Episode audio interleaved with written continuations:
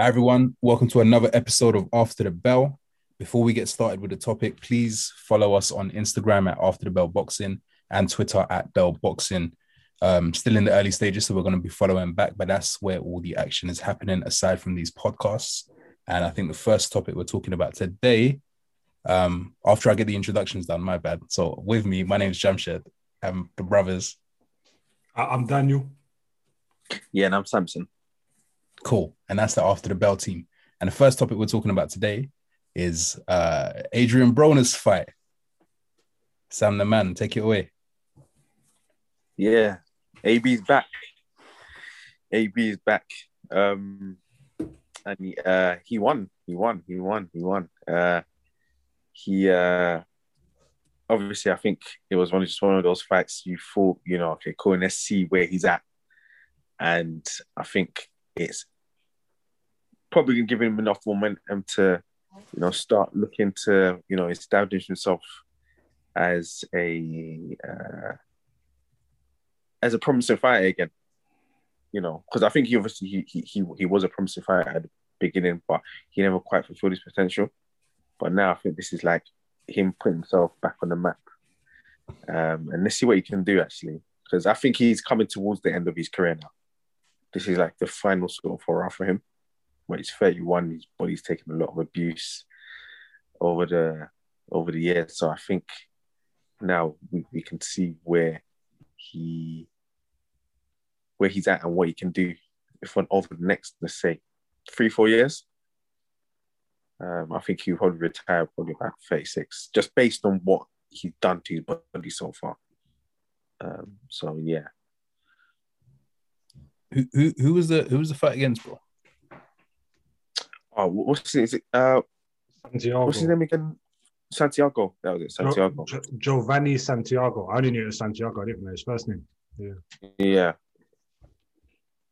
so he he he wasn't re- he wasn't really well known was he he's like a fringe guy Not not as far as I'm aware. Yeah, he's not that well known. But from what I I only caught bits of the fight. Um, but Broner looked he looked like he'd been out of the ring for two years. Yeah yeah and he was, he was rusty Yeah, and he he wasn't very active either. mm. The other guy was definitely outworking him. Um, hmm but yeah, like he's got the win. No shock really that he got the win. Um, I think on social media there's a bit of um, backlash. A lot of people feel that Santiago won, Mm. um, and that Broner was pretty awful. But I think considering he's been out of the ring for two years, I don't really know what people are expecting. Um, Yeah. Yeah, no, yeah, I think he, he was he was rough, and I think obviously two years out, it's um it's a long time. And like like I said, like his body's taking abuse, mm, abuse. So and if Santiago weren't gonna knock him out or do something special, it was always gonna go to Broner. So I don't think it was controversial. That's the way boxing goes. Um How, how do you mean abuse, bro? so he's, he's been out for what two years and in between that time and even before that, you know, just going not taking care of himself. Yeah, yeah, blowing up in weight. I remember, I think, remember one time he was on the Instagram live and I took a screenshot. Yeah, and look really big. This is just what four months ago, four or five months ago. You know, and for your body to lose that much weight so quickly, um, your body needs to adjust as well. Um, so yeah, from that perspective, he's taken a lot of abuse. Um, so yeah, but like I don't know, what do you man think? Like this could be his like final sort of the closing part of his, his career. Yeah, well, it probably will be, won't it? Um, I don't really know what weight he's going to try and campaign at from now on, Mm. um, because I think this weight had to go up um, up a division because both of them couldn't make weight a few days before. Yeah, Um, so I, I don't even know what what what his actual long term plans are. Um, I don't I don't I don't know if he even has long term plans. If you know what I mean. Um, yeah, because I know there was a thing a little while ago about he needed money. Um, Mm. So, you know, maybe this was that. Maybe he's just doing it to get financially sorted and Mm. then he'll be gone again. Um, but I think it's what you said. If if he's going to at this stage, after being out for two years, which isn't a short amount of time, um, and even beforehand, it's debatable whether he was living the life. Um, even when he was active, going into training camps and having fights scheduled. Um, for the last few years, it's well known that he hasn't been. Um, so yeah, if he's going to, he's going to have to. He's probably one of those fighters that needs to have something scheduled after every fight ends. Yeah, yeah, and hundred percent. Um, but yeah, I, I, I don't know what his plans are to be honest.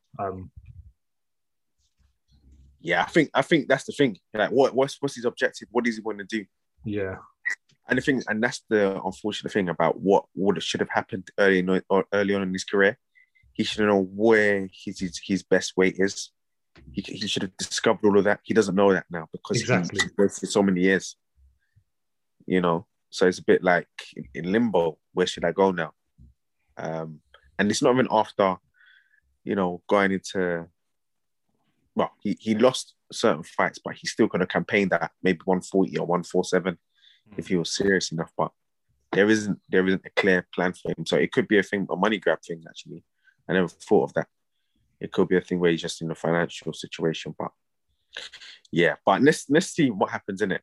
You know, I think he wants to pursue bigger fights now. So uh, Prograis, isn't it? Prograis is the name that keeps getting mentioned. yeah, yeah. But I, I don't think he wants that smoke. No, like I, I, the thing is, I get the fact from Prograis's perspective because it will be decent money, you would imagine. Yeah, Um, and it's a name on his resume.